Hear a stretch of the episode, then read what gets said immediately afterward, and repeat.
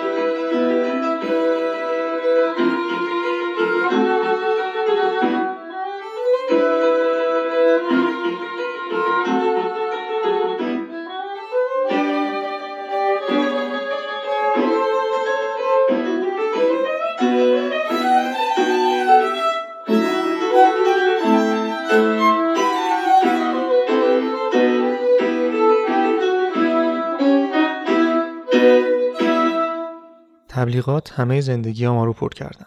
توی گوشی‌ها، کامپیوترها، پمپ بنزینا، بیلبوردهای بزرگ مرکز شهر و خلاصه تا هر جایی که چشم کار می‌کنه تبلیغات رو می‌شدید. البته که می‌تونیم نادیدهشون بگیریم ولی باید بدونیم که تبلیغات می‌تونن اثرات قدرتمندی داشته باشن. تاریخچه تبلیغات سیگار رو در نظر بگیرید. قبل از انقلاب صنعتی بیشتر توتون و تنباکو تولید و مصرف محلی داشت. اما بعد از انقلاب صنعتی تولید کننده های سیگار بازارهای بزرگتری رو می‌خواستن و این بازار بزرگتر به دست نمی اومد مگر با تبلیغات گسترده. تولید کننده های سیگار شروع کردن به تبلیغ. تبلیغات سیگار به روزنامه و بیلبوردهای بزرگ راه پیدا کرد. بازیگرای معروف برای شرکت های مختلف سیگار تبلیغ می‌کردن. اینطوری بود که فروش سیگار توی آمریکا به شدت افزایش پیدا کرد.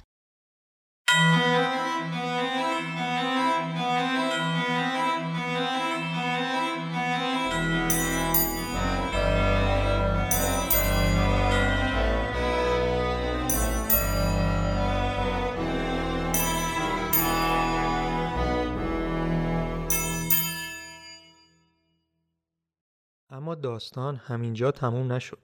هدف این تبلیغات فقط مردها بودن و این یعنی قسمت بزرگی از بازار دست نخورده باقی مونده بود. همزمان با جنبش های برابری خواهی زنان، تولید کننده های سیگار هم شروع کردن به تغییر نگرش مردم نسبت به زنهایی که سیگار میکشیدن. نگرش عمده مردم این بود که زنهایی که سیگار می‌کشن خیلی به اصول اخلاقی پایبند نیستن ولی تبلیغات گسترده باعث شد که این نگرش تا حد زیادی تغییر کنه سیگار دیگه شده بود نماد آزادی فرهیختگی و جذابیت و گروه های زنان هم شروع کردن به مصرف سیگار این تبلیغات گسترده و عظیم باعث شد که توی سال 1955 چیزی حدود 55 درصد مردها و 34 درصد زنهای آمریکایی سیگار بکشن You were off the grid for eight years, right? Show back up here 2010. My question is How could it be him? If we already caught him in 95. How indeed, detectives? I figured you'd be the one to know.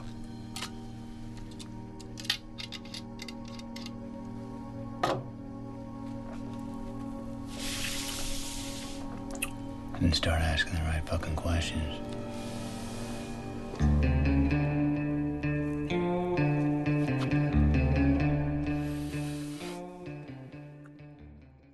21 اکتبر 1984 توی کوران انتخابات رونالد ریگان و والتر ماندیل مناظره دومشون رو برگزار کردن.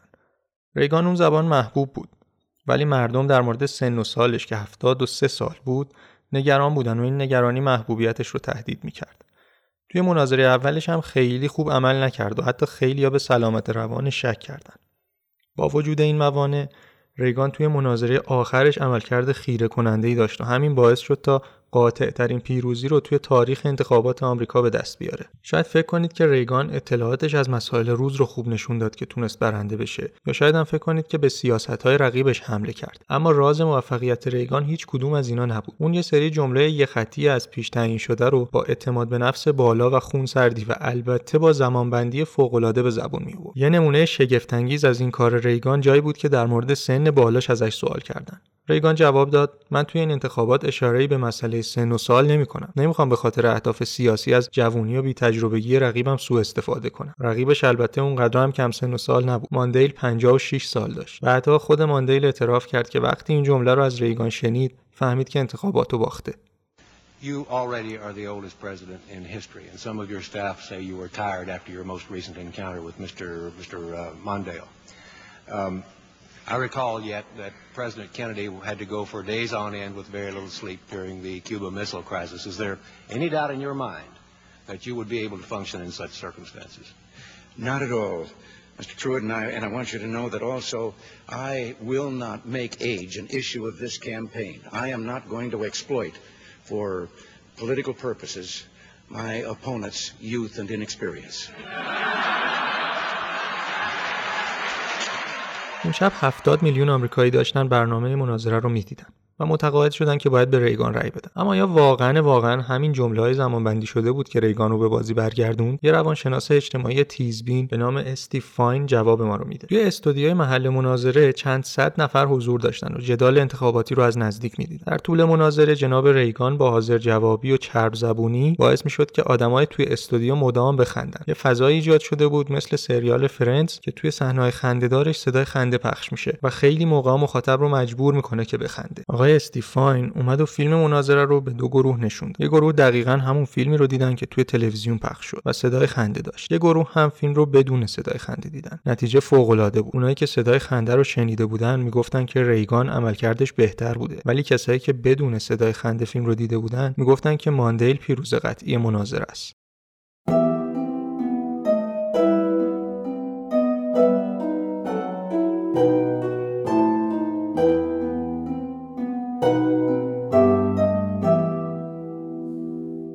توی این اپیزود می‌خوایم در مورد نگرش ها با هم صحبت کنیم. نگرش ها یا همون ارزیابی های ما از آدما، اشیا یا نظرهای مختلف.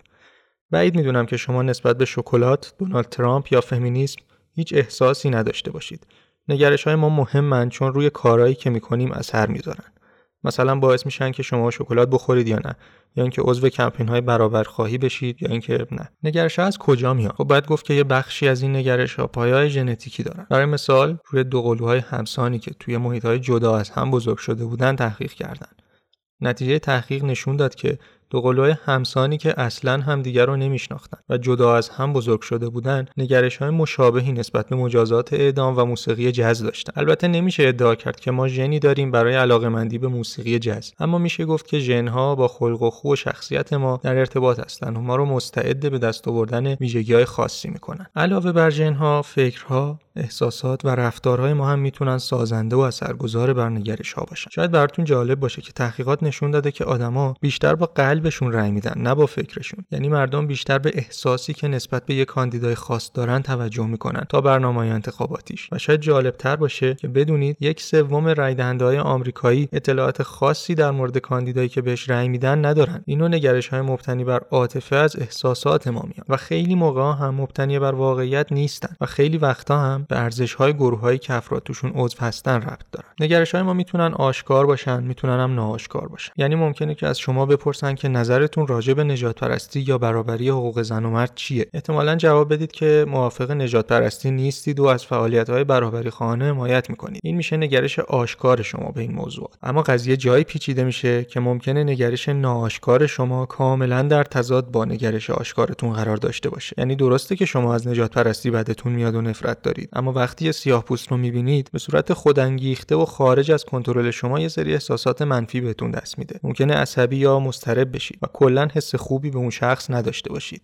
پژوهش‌ها نشون داده که نگرش‌های ناآشکار یعنی همونایی که ما خیلی ازشون اطلاعاتی نداریم بیشتر توی دوران کودکی شکل می‌گیرن. همچنین این نگرش‌ها از فرهنگ هم تاثیر میپذیرن. مثلا ممکنه یه نفر توی یه فرهنگ نجات پرست بزرگ شده باشه ولی در بزرگسالی به صورت آشکار ابراز کنه که از نجات پرستی متنفره. این فرد احتمالا در برخورد با آدمایی که نژادی متفاوت با اون دارن احساسات خوبی رو تجربه نمی‌کنه. گفتیم که نگرش‌ها می‌تونن روی رفتارهای ما اثر بذارن. اما آیا واقعا با آگاهی از نگرش‌ها می‌تونیم رفتارها رو پیش بینی کنیم. توی دهه سی میلادی ریچارد لاپیر جامعه شناس آمریکایی با یه زوج چینی رفت به مسافرت دور دنیا. اون زمان علیه چینی ها توی آمریکا پیش های منفی زیادی وجود داشت. بنابراین لاپیر نگران بود که هیچ هتلی بهشون اتاق نده. در کمال تعجب از بین 251 مؤسسه خدماتی فقط یکیشون به لاپیر و همسفراش سرویس ارائه نکرد. لاپیر که از این نتیجه غافلگیر شده بود بعد از پایان سفرش به این 251 مؤسسه نامه نوشت. توی نامش درخواست کرد که اون مؤسسه ها به مسافرای چینی سرویس بدن. این بار هم نتیجه جالب بود. فقط یکی از مؤسسه ها گفته بود که به چینی ها خدمات ارائه می‌کنه چیزی که در عمل خیلی متفاوت بود. این نمونه و پژوهش های جدیدتر نشون دادن که همیشه هم نمیشه روی نگرش ها برای پیش بینی رفتار حساب کرد. در واقع نگرش ها در شرایط خاصی رفتار رو پیش بینی می‌کنن نه همیشه. اگه بخوایم یه رفتاری رو از طریق نگرش ها پیش بینی بکنیم باید به یه چیز خیلی دقت بکنیم. اینکه فرد چقدر سریع تصمیم می‌گیره در مورد اون رفتار. هر چقدر که نگرش فرد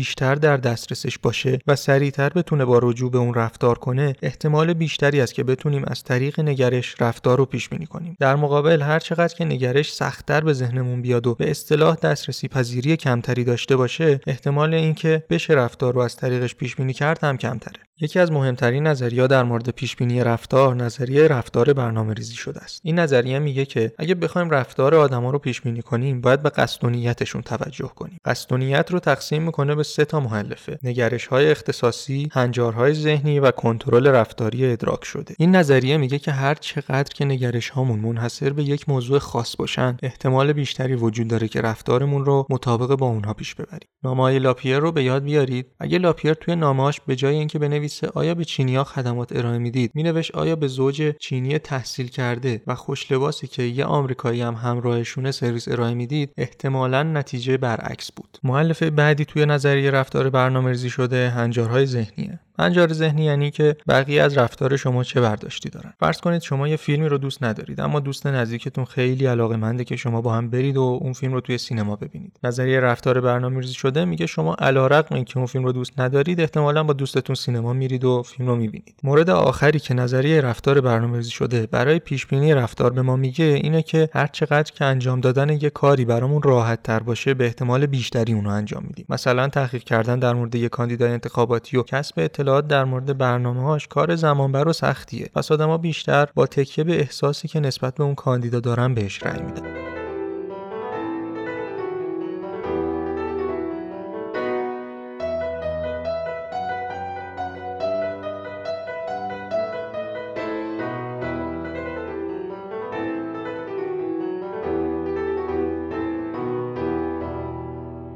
در مورد نگرش ها و ارتباطشون با پیشبینی رفتار صحبت کردیم.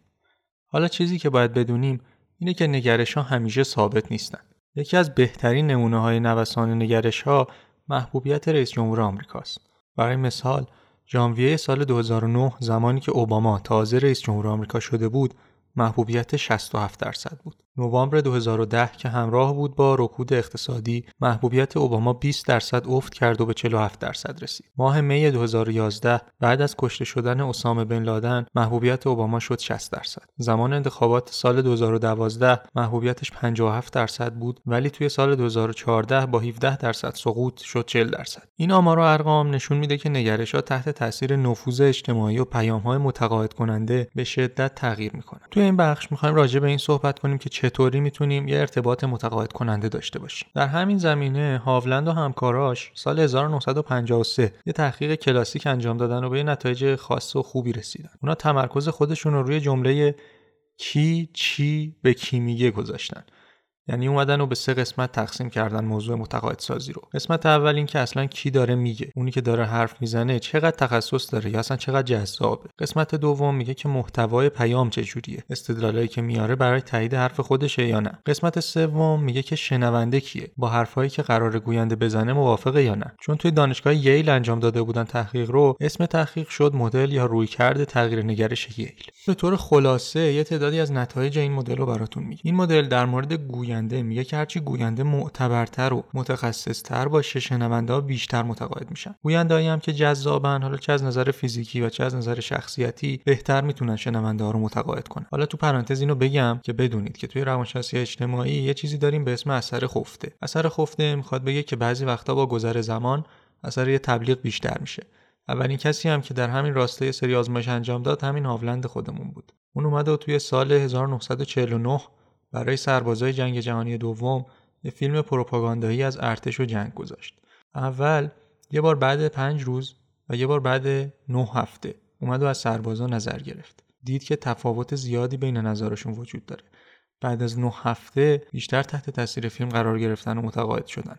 حالا چرا این اتفاق میافته؟ سربازا وقتی فیلمو دیدن می‌دونستن که قرار یه جورایی تحت تاثیر تبلیغات قرار بگیرن و منبع اون حرفا یعنی همون فیلمه براشون خیلی معتبر نبود. ولی وقتی بعد نه هفته باهاشون مصاحبه شد یه جورایی دیگه منبع اون حرفا یعنی باز همون فیلمه یادشون نبود ولی اون حرفا رو یادشون بود. حالا اینو تو پرانتز گفتم که بگم که یه همچین چیزی هم به نام اثر خفته داریم که ممکنه پیام در طول زمان تاثیرش رو فرد بیشتر هم بشه حتی در حالی که گوینده اون پیام خیلی معتبر نبوده. راجع به خود پیام این مدل میگه که نباید به شنونده این حس رو بده که طراحی شده که اونا رو تحت تاثیر قرار بده. و بهتره که هر دو سمت بحث رو راجع بهش صحبت کنه و این نباشه که فقط یه طرفه راجع به چیزهای مورد علاقه گوینده باشه. اینجا می‌خوام به دو تا اثر مهم دیگه تو این زمینه اشاره کنم. اثر تقدم و اثر تأخر. اگه یه لیست از کلمات به ما بدن و بعد از یه دور خوندن بهمون بگن که هرچی یادتونه بگین اگه نموداری رسم کنیم که محور X ش زمان به یاد آوردن کلمات و محور Y ش درصد کلمات به یاد مونده باشه یه نمودار U شکل درست میشه. یعنی کلمات مقدم و مؤخر رو بهتر یادمون میمونه. حالا ربط این اثر تو این قسمت اینه که اگه چند تا سخنرانی پشت سر هم رو گوش بدیم و آخر کار بهمون بگن که تصمیم گیری کنید احتمالا تاثیر سخنرانی اول روی ما بیشتر بوده. حالا اگه بین هر سخنرانی زمان بدن برای فکر کردن و بعد از سخنرانی دوم بگن تصمیم بگیر احتمالا سخنرانی دوم تاثیرش بیشتر میشه. در مورد شنونده این مدل میگه که اونایی که موقع این ارتباط حواسشون پرت میشه احتمال بیشتری تحت تاثیر قرار می‌گیرن تا اونایی که حواسشون جمعه. همچنین اونایی که هوش کمتری دارن یا عزت نفس متوسط دارن دقت کنید کم نه متوسط. و سنشون بین 18 تا 25 ساله احتمال تاثیر گرفتن زیادی دارن. تفاوت‌های فرهنگی هم خیلی مهمه. مثلا توی فرهنگ غرب تمرکز تبلیغا روی خوده. مثلا یه آدمی توی تبلیغ میگه که من فلان جنس رو دوست دارم چون به هم حس خیلی خوبی میده. در حالی که توی یه فرهنگ دیگه ممکنه تاثیر این حرف که من این جنس رو دوست دارم چون آدمای نزدیک به هم همین جنس رو دوست دارن بیشتر باشه. حالا می‌خوایم راجع به بحث جدیدی که روانشناسای اجتماعی به اون مدل احتمال ارزیابی یا ELM میگن صحبت کنیم. این احتمال ارزیابی میگه که دو تا مسیر برای متقاعد سازی وجود داره مسیر مرکزی و مسیر پیرامونی. حالا کی قراره از مسیر مرکزی یا پیرامونی بریم؟ زمانی که افراد انگیزه و توانایی گوش کردن و تفکر راجع به استدلال مطرح شده برای متقاعد سازی رو دارن میگی مسیر مرکزی بهتره و وقتی که درگیر نشونهای سطحی مثل اینکه کی داره این حرفو می‌زنه و جذابیتش چقدر باشن میگه مسیر پیرامونی بهتر مسیر متقاعد سازی پیرامونی رو تو خیلی از تبلیغا می‌بینیم. خیلی جای سلبریتی میاد و محصولی رو تبلیغ می‌کنه که اصلا اطلاعات خاصی در مورد اون محصول به ما نمیده. ولی می‌بینیم که اون تبلیغ اثر خودشو می‌ذاره. عصر جمعتون غروب جمعه خوب. اوقات. هر مشکلی یه راه حل داره. فقط باید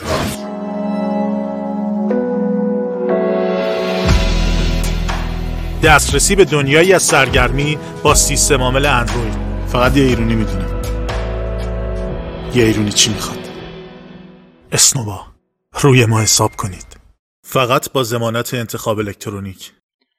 حالا اینکه هر کی کدوم مسیر رو انتخاب می‌کنه دیگه بستگی داره به اون انگیزه و توانایی که قبلا اشاره کردم اگه اون موضوع رو دوست داشته باشه پس یه جورای انگیزه رو داره و اگه عامل مزاحمی در کار نباشه توانایی هم هست. پس اینجا مسیر اول رو که همون مسیر مرکزی انتخاب می‌کنه. یکی از عواملی که باعث انگیزه داشتن میشه ارتباط شخصی اون موضوع با ماست. مثلا اگه تو خانوادهمون یه دانش آموز کنکوری داشته باشیم احتمالا انگیزه بیشتری داریم که در جریان اخبار مربوط به کنکور قرار بگیریم تا زمانی که هیچ دانش آموز کنکوری نداریم. حالا حالا هرچی قضیه ارتباط شخصی تری با ما داشته باشه ما بیشتر به استدلالهای ارائه شده توجه می‌کنیم و در نتیجه به احتمال زیادی مسیر مرکزی رو انتخاب می‌کنیم. سه تا محقق تو سال 1981 برای بررسی همین موضوع تحقیقی انجام دادن. اونا آمدن و به دانشجوهای کالج گفتند به این سخنرانی که در مورد لزوم برگزاری امتحانات جامعه تو سال آخره گوش بده. به نصفشون گفتن که دانشگاه به طور جدی این آزمونا رو در نظر می‌گیره و به نصف دیگه گفتن که شاید دانشگاه در نظر بگیره ولی قطعا تا ده سال آینده این اتفاق نمیافته محققا دو تا متغیر دیگه هم اضافه کردن. متغیر اول مربوط به همون مسیر مرکزی بود. اونا اومدن و برای نصفشون استدلالهای قوی مطرح کردن. مثل اینکه کیفیت دانشجوی کالج با این امتحان افزایش پیدا کرده. از اون طرف برای نصفشون استدلالهای ضعیف و مطرح کردن. مثل اینکه خطر رد شدن تو امتحان خطریه که دانشجوها باهاش مواجه میشن. متغیر دوم مربوط به مسیر پیرامونی بود. به نصف دانشجوها گفتن که نویسنده این صحبت استاد برجسته دانشگاه پرینستونه و به نصف دیگه گفتن که نویسنده دانش آموز دبیرستانیه. اوضاع همونطوری که مدل احتمال ارزیابی پیش بینی می‌کرد شد. اون دانشجوهایی که استدلالهای قوی رو شنیده بودن بیشتر از اونایی که استدلالهای ضعیف رو شنیده بودن موافق اون چیزی بودن که شنیدن. فارغ از اینکه پروفسور دانشگاه پرینستون اونو نوشته یا یه دانش آموز دبیرستانی. اینجا افراد از مسیر مرکزی جلو رفتن. برای اونایی که این قضیه ارتباط شخصی کمی داشت نتیجه حتی جالبتر هم بود. تعداد موافقت کسایی که استدلال ضعیف رو شنیدن و بهشون گفتن این رو پروفسور پرینستون گفته از کسایی که استدلال قوی رو شنیدن و بهشون گفتن اینو دانش آموز دبیرستان گفته بیشتر بود. این همون جاییه که متقاعد سازی از مسیر پیرامونی رخ داده. بعضی وقتا هم هست که حتی اگه خودمون بخوایم از مسیر مرکزی بریم نمی‌تونیم. یا خسته ایم یا تمرکز نداریم. یا اصلا در مورد اون قضیه اطلاعی نداریم. و خب اینطور وقتا میریم سراغ مسیر پیرامونی. یه تحقیقی که کوپر و همکاراش سال 1996 کردن در مورد همین اطلاع نداشتن نتایج جالبی داشته. اینا اومدن و یه هیئت منصفه تقلبی ساختن و بهشون گفتن که شما در مورد یه مشکلی قضاوت باید بکنید یکی از شاهدایی متخصص زیست شناسی بود اومد و از منافع شاکی دفاع کرد. به بعضی از اعضای هیئت منصفه گفتن اون یه متخصصی که 45 تا مقاله داده و توی دانشگاه بزرگ کار کرده. به بعضی دیگه گفتن که اون تعداد مقاله کمتری داره و توی دانشگاه کوچیک و گمنام بوده. زمانی که این متخصص استدلالای ساده و قابل فهم می آورد اعضای هیئت منصفه مسیر مرکزی رو انتخاب می‌کردن و استدلالاشو بررسی می‌کردن. اما زمانی که شروع به استفاده از اصطلاحات تخصصی می‌کرد مسیر پیرامونی فعال می‌شد و اونایی که فکر می‌کردن از دانشگاه بهتریه بیشتر قانع می‌شدن. تحقیق دیگه که سال 2013 انجام شد نشون داد که آدمای سحرخیز توی صبحها بیشتر احتمال داره مسیر مرکزی رو استفاده کنن و همین قضیه برای آدم شب بیدار توی شب صدق می‌کنه. خب حالا وقتی هدف ما متقاعد کردن افراده چه فرقی داره از مسیر مرکزی استفاده کنیم یا مسیر پیرامونی؟ تفاوتش اینجاست که تحقیقات نشون داده اونایی که از مسیر مرکزی متقاعد شدن احتمال اینکه اون نگرش رو حفظ کنن و مطابق با اون رفتار کنن بیشتر از اونایی که از مسیر پیرامونی جلو رفتن. یکی از تحقیقاتی که سال 1980 انجام شد همین بود که یه تعدادی رو از مسیر مرکزی و بقیه رو از مسیر پیرامونی قانع کردن. و وقتی روز بعد. تلفنی با اونا صحبت کردن اونایی که از مسیر مرکزی متقاعد شده بودن بهتر اون نگرش رو حفظ کرده بودن. یه تحقیق دیگه هم انجام شد که می‌خواستن توش مدت زمان تغییرات نگرش ها رو بسنجن. تو این تحقیق اومدن از دانشجوهای سال اولی که کتاب معزل جانور همه چیز خار رو به عنوان بخشی از پیش نیازشون برای ورود به دانشگاه خونده بودن یه سال بعد از ورودشون به دانشگاه یه سری سوال پرسیدن در مورد اون کتاب. وقتی که همون موقعی که کتاب خونده بودن اونا رو سنجیدن دیدن که نگرششون در مورد چیزایی که توی کتاب ذکر کرده خیلی با گروه کنترلی که کتابو نخونده بودن تفاوت داشت. ولی بعد از یک سال خیلی از باورات توی اونا ناپدید شده بود. گرچه یه سری از نگرش کتاب هنوز تو ذهن اونا وجود داشت. خلاصه این که این تغییرات توی نگرش به مرور زمان کم رنگ میشن ولی خب خیلیاشون هم بیشتر میمونن. اینجا می‌خوام راجع به تغییر نگرش و هیجانات باتون صحبت کنم. شما برای اینکه بتونید تغییر نگرش رو توی کسی به وجود بیارین اول باید یه جوری توجهش رو جلب کنید که خب یکی از راهاش استفاده از هیجاناته. یکی از هیجاناتی که میشه خوب باش توجه رو جلب کرد ترسه. دیگه هممون عکس ریه بعد سرطان رو روی پاکت های سیگار دیدیم. یا ماشینایی که تصادف کردن رو توی تلویزیون اونا رو دیدیم که نشونشون میدن یا اول جاده ها میذارنشون. مثلا کانادا اومده و از سال 2001 این قانون رو گذاشته که یه عکس از لثه آسیب دیده یا بقیه جای بدن که به خاطر سیگار آسیب دیدن و جوری روی پاکت سیگار بذارن که حداقل 50 درصد درصد پاکت رو پوشش بده. FDA هم توی آمریکا این قانون رو گذاشت ولی خب با اقدامات صنایع تنباکویی این قانون لغو شد. حالا اصلا این ترسوندنه به کار میاد یا نه؟ خب اینجا دو تا نکته مهم وجود داره. هم میزان ترس باید متوسط باشه و در حد نیاز و همین که اون پیام آموزش به دنبال ترس بیاد. اگه اون ترس بیش از حد باشه خب مشخصه که فرد اصلا توانایی درست فکر کردن رو هم از دست میده. پیام آموزش هم باید به مردم بگه که این کار رو بکنین تا با اون اتفاق ترسناک مواجه نشید. وقتی این کار رو بکنیم احتمال بیشتری وجود داره که اونا از مسیر مرکزی قانع بشن. توی همین زمینه توی سال 1967 اومدن و یه تحقیقی انجام دادن. اومدن به یه گروه از افرادی که سیگار میکشیدن یه فیلمی از سرطان ریه نشون دادن و بعدش به یه گروهی از اونایی که فیلم دیده بودن و یه سری آدمی که فیلم رو ندیده بودن یه سری متن دادن که راجع به ترک سیگار بود و از اونا خواستن که بخونن. خب پس شدن سه دسته. یه سری هم فیلم دیده بودن و هم متن خونده بودن. یه سری فقط فیلم و, و یه سری فقط متن رو داشتن. نتایج نشون داد توی بازه سه ماهه اونایی که فقط متن خونده بودن تغییر خاصی نکردن. اونایی که فیلم رو دیده بودن کمتر سیگار میکشیدن و اونایی که هم فیلم رو دیدن و هم متن رو خوندن خیلی کمتر سیگار میکشیدن. پس مشخصه که چرا بعضی وقتا با ترسوندن یا آگاهی بخشی صرف تغییر نگرشی که انتظارش رو داشتیم رخ نداده.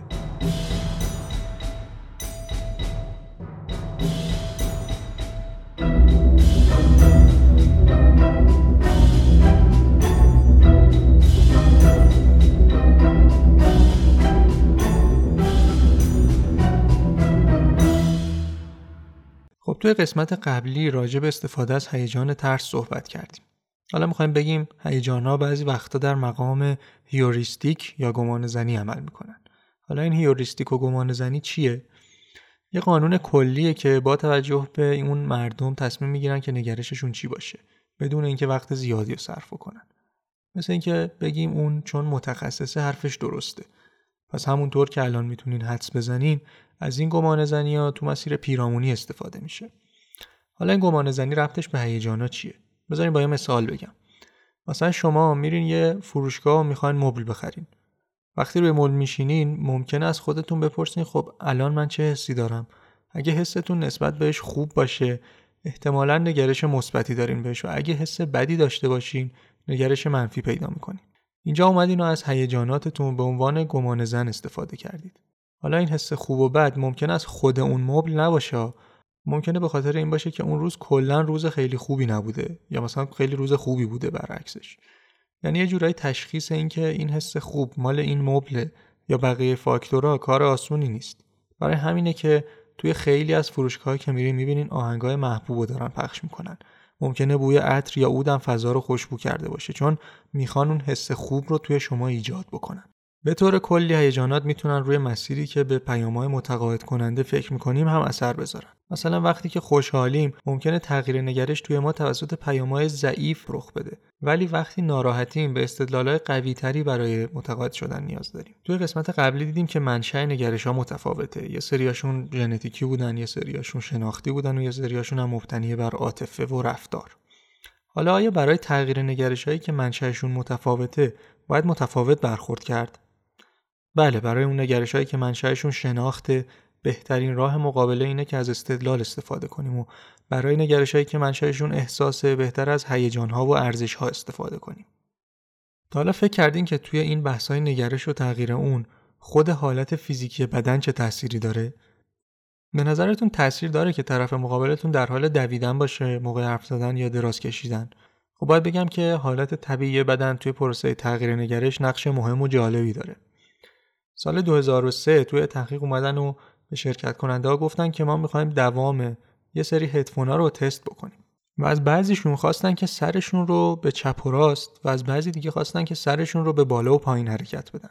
در همین حین هم توی هدفون به بحث گوش می‌دادن که می‌گفت همه دانشجوها توی محوطه دانشگاه باید کارد شناسایی داشته باشن. یه قسمتی از شرکت کننده ها استدلال های میشنیدن که قوی بود.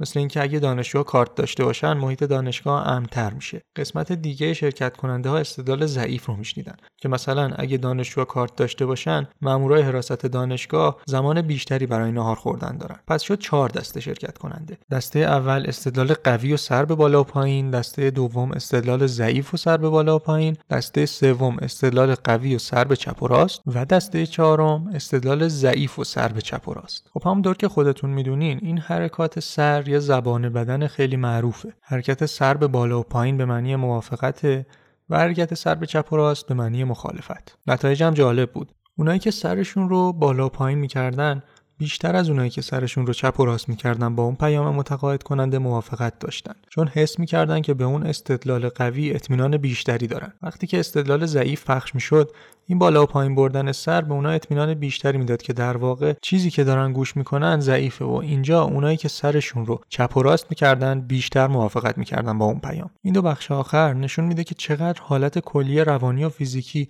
توی نگرش های ما و تغییرشون نقش داره.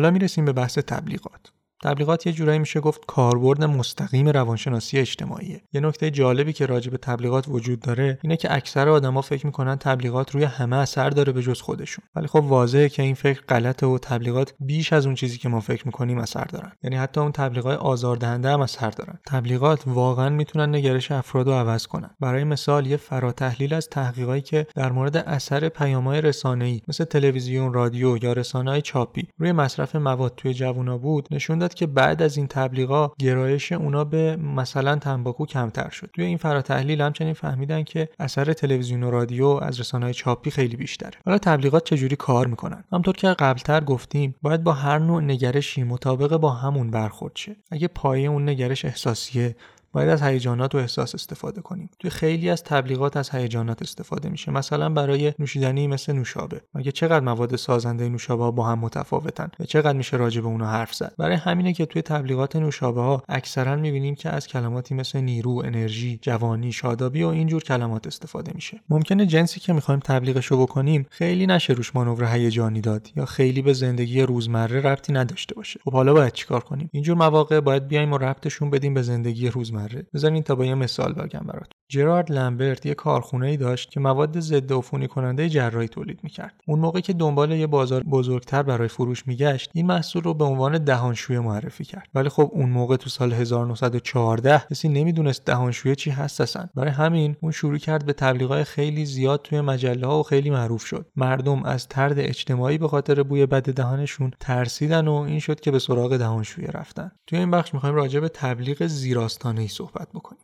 اصولا تبلیغ زیراستانه یعنی تبلیغی که مشتری رو نسبت به چیزی یا کسی سوق میده که خودش متوجهش نیست. مثال مشهور این تبلیغ توی انتخابات آمریکا توی سال 2000 رخ داد. اون سال جورج بوش و الگور توی یه رقابت سخت برای ریاست جمهوری بودن که در نهایت با پیروزی جورج بوش به پایان رسید. همون سال یه مرد میان سال توی سیاتل روی صندلی خودش نشسته بود و داشت یه تبلیغ انتخاباتی از جورج بوش رو نگاه می‌کرد. یه تبلیغ به ظاهر معمولی که در مورد برنامه‌ریزی‌های بودجه بوش برای چهار سال آینده آمریکا حرف می‌زد و برنامه اقتصادی الگور رو نقد می‌کرد. اما اون مرد متوجه یه چیز عجیب و غریب شد. دفعه بعد تبلیغ رو ضبط کرد و سرعت پخش اون رو آهسته کرد و دید وقتی که تبلیغ شروع به انتقاد از الگور می‌کنه به صورت همزمان برای یک سیزدهم ثانیه واژه میهم فروش روی صفحه تلویزیون ظاهر میشه. این مرد سریعا با مطبوعات تماس گرفت و در نهایت انتقادهای شدیدی از ستاد انتخاباتی بوش به واسطه تلاش برای استفاده از پیامهای زیراستانهای علیه الگور شکل گرفت که در نهایت ستاد بوش مدعی شد که این قضیه صرفا یه اتفاق بوده. با این توضیح می‌تونیم بگیم که پیامهای زیراستانهای اون واژه ها یا اون تصاویری هستند که آگاهانه توسط ما ادراک نمیشن اما بر قضاوتامون نگرشمون و حتی رفتارمون تاثیر می‌ذارن. مثالهای زیادی برای این نوع تبلیغ وجود داره. از جیمز ویکاری که در اجرای تئاترهای خودش توی دهه 1950 میلادی به صورت غیر مستقیم کوکاکولا رو تبلیغ می‌کرد تا همین الان توی یه قسمت از سریال مشهور بازی تاج و تخت که یه لیوان از استارباکس دیده میشه.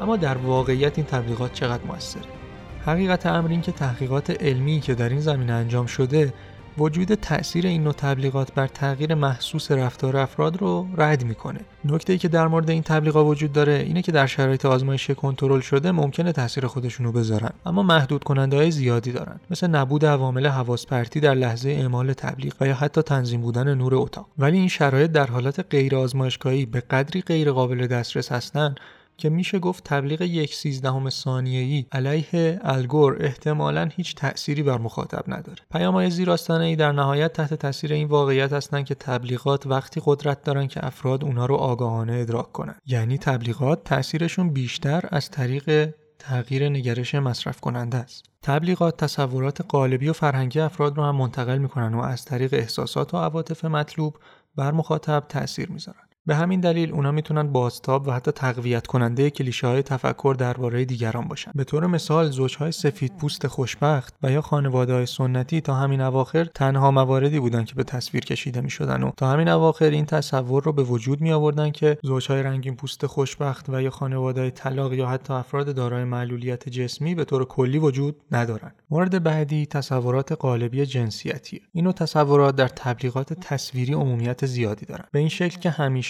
مردها اهل عمل و زنها تماشاچی به تصویر کشیده میشن. توی تحقیقاتی نشون داده شده که به صورت عمده زنان بیشتر در نقشهای وابسته و مردها بیشتر در موضع قدرت قرار دارن. این تبلیغات نشون دهنده مدل تفکری در جوامع یعنی از زنها انتظار میره نقشهای سنتی مثل سرپرستی بچه و کارهای خونه رو بر عهده بگیرن و برای انجام کارهای دیگه فرصتهای محدودی دارن. با این حال در کشورهای مثل آمریکا این نوع تصویر مقداری در حال تغییر و زنهای آمریکایی به تدریج آزادی بیشتری برای انجام انواع کارهای دیگه و شکستن این نوع کلیشه ها به دست آوردن. به بحث تبلیغات برگردیم.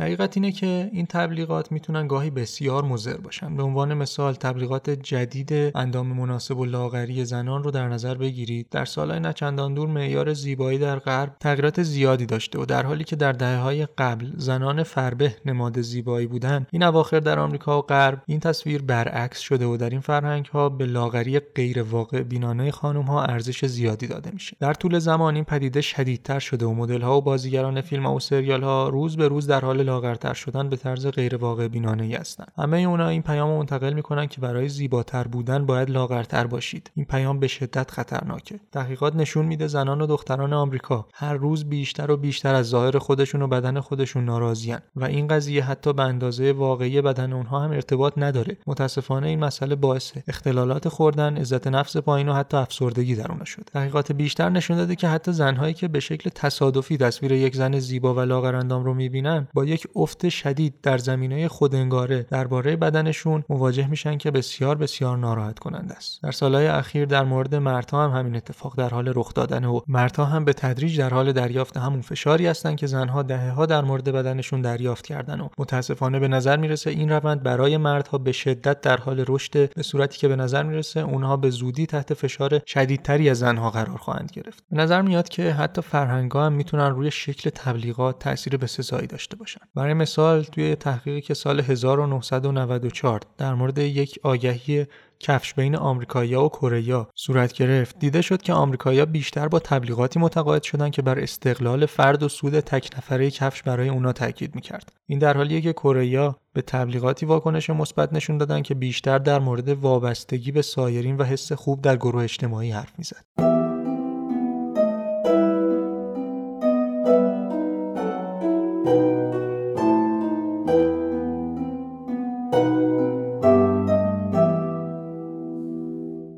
خب به بخش مورد علاقه اکثر آدما رسیدیم. حالا که با انواع تبلیغات آشنا شدیم وقتشه به این مسئله بپردازیم که چطوری در برابر این متقاعدسازی توی تبلیغات مقاومت کنیم و تکنیک های موجود چیه. اولین راه عنوانش مسون سازی نگرشه. الان که در حال ضبط این پادکست هستیم جهان در حال مقابله با ویروس کرونا است و خوشبختانه خبرهایی از واکسن های تولیدی اون در حال انتشاره. اینو گفتم که بگم این روش منو یاد واکسن زدن میندازه. مسون سازی نگرش به این شکله که شما قبل از اینکه با پیام متقاعد کننده و یا تغییر دهنده نگرشتون مواجه بشین باید با یه پیام مخالف خفیف در مورد نگرشتون خودتون رو مواجه کنید و تلاش کنید به صورت منطقی به اون پیام خفیف پاسخ بدید. این پاسخ مثل زدن واکسن که یه ویروس ضعیف و خفیفه باعث میشه که واکنش شما دفعه بعد نسبت به یک پیام متقاعد کننده قوی که همون ویروس اصلی منطقی و درست باشه و اون پیام نتونه نگرش شما رو تغییر بده. تحقیقات ثابت کرده افرادی که باوراشون رو از مسیر پیرامونی و بدون تفکر منطقی در مورد اونا شکل دادن به سادگی در برابر پیامایی که می‌خوان نگرششون رو عوض کنن آسیب پذیرن. تکنیک بعدی آگاهی از تبلیغه. این روزا توی سایت ها وقتی تبلیغ می‌بینیم به سرعت میبندیمش. یا وقتی که یه آگهی پخش میشه از تلویزیون صداش رو قطع می‌کنیم یا کانال رو عوض می‌کنیم. تبلیغ کننده ها این رو می‌دونن و یاد گرفتن که تبلیغشون رو به شیوه های دیگه ارائه بدن برای مثال توی معروفترین شوهای تلویزیون آمریکا همیشه روبروی مجری یه قوطی کوکاکولا هست یه شرکت آبجوسازی هاینکن سال 2012 نزدیک به 45 میلیون دلار هزینه داد تا توی فیلم اسکای فال جیمز باند از قوطی هاینکن آبجو بخوره و محصولش رو تبلیغ بکنه The name's Bond. James Bond.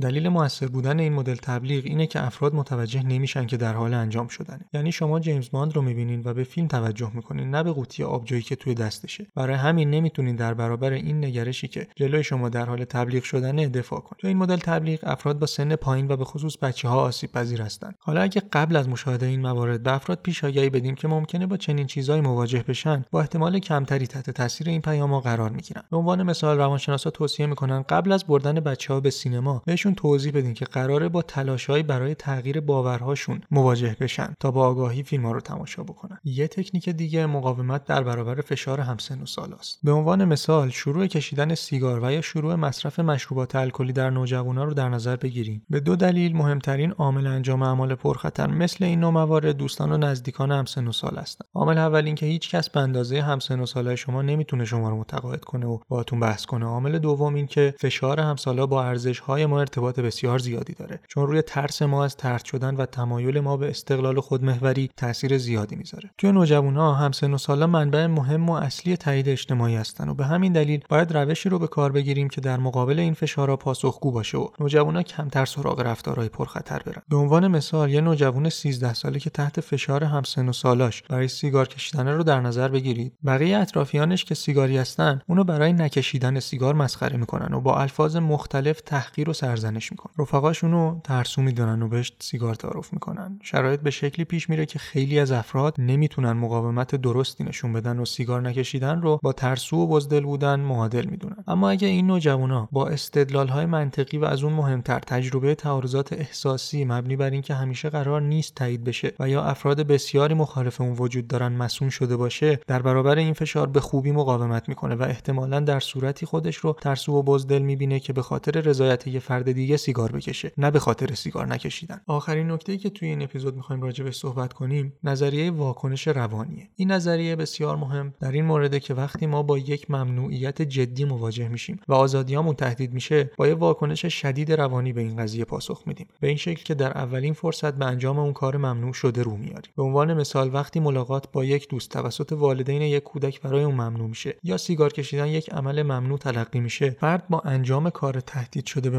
ممنوعیت آزادی خودش رو پس می‌گیره و به تهدید واکنش نشون میده. یه تحقیق توی سال 2011 تو آمریکا انجام شد که توی دو نقطه از محوطه دانشگاه دو تا پیام برای جلوگیری از کشیدن نقاشی روی دیوارا نصب شد. روی تابلو اول نوشته بود تحت هیچ شرایطی بر روی دیوار نقاشی نکنید. روی تابلو دوم نوشته بود لطفا روی دیوارها نقاشی نکنید. پژوهشگرا یه ماه بعد به محوطه دانشگاه رفتن و نتایج قابل انتظاری رو دیدن. روی دیوارهای اطراف تابلو اول که ممنوعیت رو القا کرد چندین برابر اطراف تابلو دوم نقاشی وجود داشت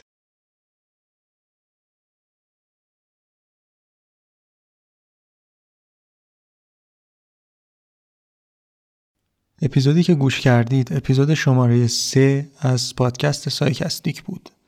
توی این اپیزود آدمای زیادی به ما کمک کردن تا بتونیم این اپیزود رو به گوش شما برسونیم. جا داره از همشون تشکر بکنم. عارف شاهد نواز عزیز آهنگساز پادکست، نگین ریاحی‌کیا و بهار مطلبی دوتا نوازندگی که برای موزیکمون زحمت زیادی کشیدن. محمد شهبریانپور و امیر حسین قنبری توی تولید محتوا کمک زیادی به ما کردن. همچنین عضو جدید گروهمون خانم فاطمه دهخانی که بسیار بهمون کمک کردن. مثل گذشته اگه نقدی پیشنهادی درخواست همکاری دارید می‌تونید از طریق page مون یا کانالمون یا سایتمون به آدرس سایکستیک.ir بهمون اطلاع بدید. آدرسمون توی اینستاگرام و تلگرام هم سایکستیک پادکست هست. توی توییتر هم می‌تونید ما رو با ID سایکستیک پاد دنبال بکنید خیلی ممنونم از اینکه وقتتون رو در اختیار ما قرار دادید و امیدوارم که از این اپیزود لذت برده باشید. به اشتراک گذاری رو فراموش نکنید. مرسی.